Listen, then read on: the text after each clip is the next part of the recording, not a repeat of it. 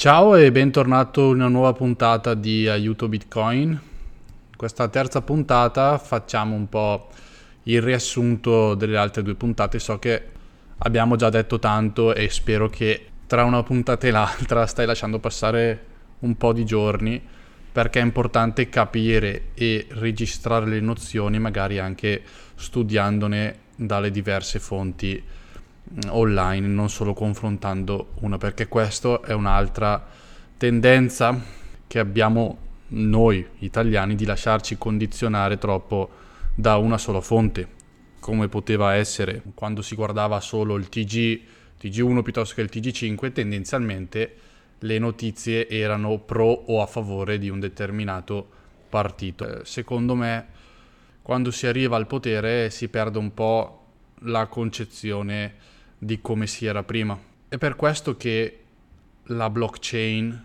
che è, ripetiamo, il protocollo, cioè immaginati come se Bitcoin fosse una macchina, una macchina senza le ruote non si può muovere. Immaginati Bitcoin come se fosse una macchina. Bitcoin sono le ruote, mentre l'infrastruttura che ci sta sopra, cioè tu quando entri in macchina ti siedi su un sedile, entri in una scocca. Ecco, tutta quella scocca la blockchain semplificando proprio al massimo, mentre le ruote sono il mezzo che fa andare avanti la macchina insieme al motore, insieme a tutte le altre specifiche. Però per avere un'idea, l'una non può esistere senza l'altra, ovvero la blockchain è la base del Bitcoin. Questo protocollo di cui si parla molto, blockchain, è una vera rivoluzione, perché fanno il paragone in molti come se fossimo negli anni 90 ed internet si fosse appena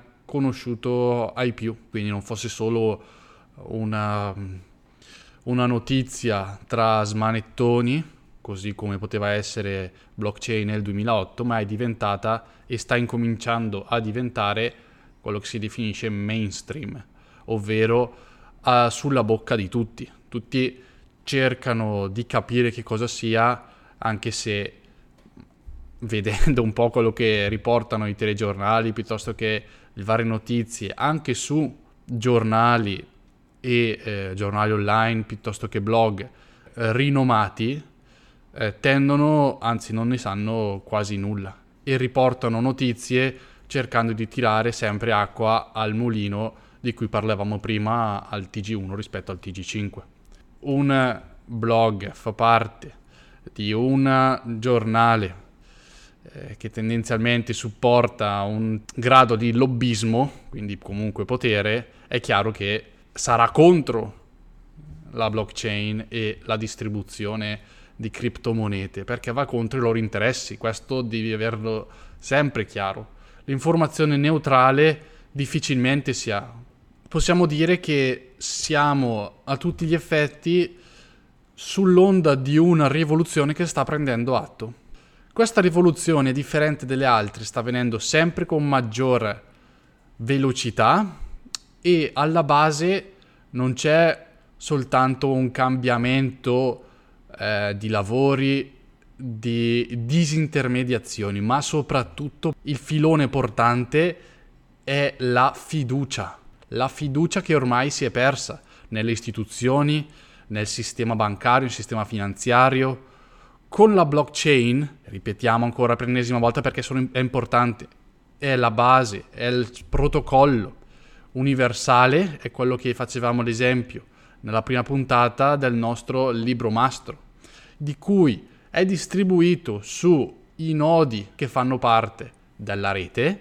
La blockchain per sua natura, come è stata strutturata, non può essere attaccabile da hacker ed è immutabile nel tempo. Queste due funzionalità fanno sì che fino ad oggi eravamo abituati a vedere possono essere completamente rivoluzionate.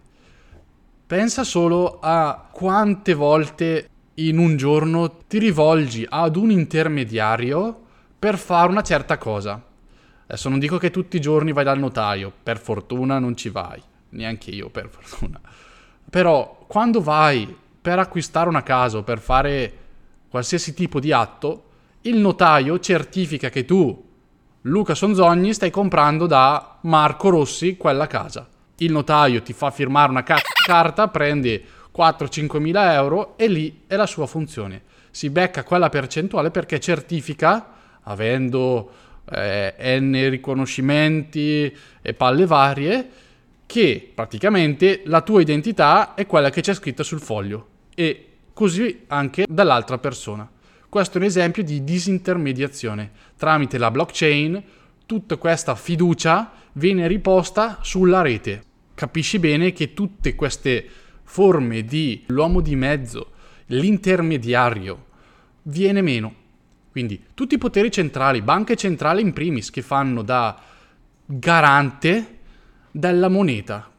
Quindi se io voglio darti un bonifico, voglio farti un bonifico perché voglio darti dei soldi, ti devo dei soldi, la banca certifica che sul mio conto quei soldi esistono e vengono trasferiti nel tuo. Per far questo si prende molti giorni per verificare e tendenzialmente ha un costo, il costo del bonifico. E ovviamente il costo che tu sostieni annualmente per avere un conto in banca quei giorni che impiega la banca per verificare che tu effettivamente disponi dei fondi che vuoi cedere a terzi, ecco, quei giorni lì la banca cosa, cosa fa? Prende i tuoi soldi, le reinveste senza farti sapere nulla e poi, quando dopo 3-4 giorni accredita avendo verificato che quei soldi veramente esistono sul tuo conto, li accredita sull'IBAN, quindi sul conto corrente del ter- della terza persona, in questo caso Mario Rossi, a cui devi fare il bonifico.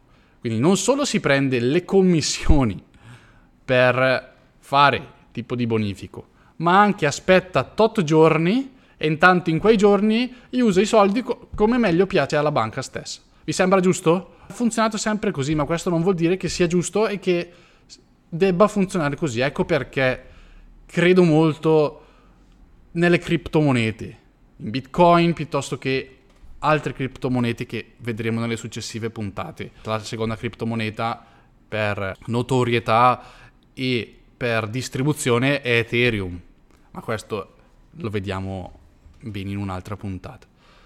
Quello che volevo farti capire è che non devi vedere Bitcoin e la blockchain come forma per arricchirsi. Sicuramente se investi ora, siamo proprio all'inizio della curva di adozione, ne, terrai, ne trarrai benefici. Ma se vai anche a vedere chi è diventato milionario con Bitcoin, non sono più i farabutti del far west dei banchieri, piuttosto che altre persone che hanno il potere che si sono arricchite alle spalle di altri. E sono persone normali, persone del popolo. Eh, predicava Marx di, ridistribuire il potere al popolo. Questa è, la, è l'altra grande potenzialità che ha il Bitcoin. La ridistribuzione del potere. Ci ho messo molto del mio in questa puntata, però volevo proprio farti capire cosa c'è dietro in questo grande mondo. Non è solo una moneta, ma è la base di una rivoluzione, con Bitcoin stiamo cambiando e cambieremo il mondo e il modo di vedere le cose. Questo sta succedendo, sta succedendo anche in fretta e nella prossima puntata ti spiego perché non credere a tutte le bufale. Al giorno d'oggi i mass media, i giornali, i telegiornali tendono a farti credere. Per questa puntata è veramente tutto, anzi no. Eh, volevo dirti che stiamo scrivendo un libro sul Bitcoin e sul, su come affacciarsi per la prima volta al Bitcoin, essendo cosciente dei rischi che ovviamente ha, porta con sé eh, l'investimento in, nel mondo delle criptomonete e nel mondo anche dei finanziamenti alle aziende tramite criptomonete, le cosiddette ICO. Quindi se siete interessati eh, lo stiamo ultimando i 50, le prime 50 copie le daremo in regalo, dovrete pagare quindi solo le spese di spedizione. Se fossi interessato, collegati a www.librobitcoin.it e potrai già prendere il preordine. Affrettati perché sono solo le prime 50 copie, poi sarà a prezzo normale. Alla prossima puntata e buona libertà a tutti.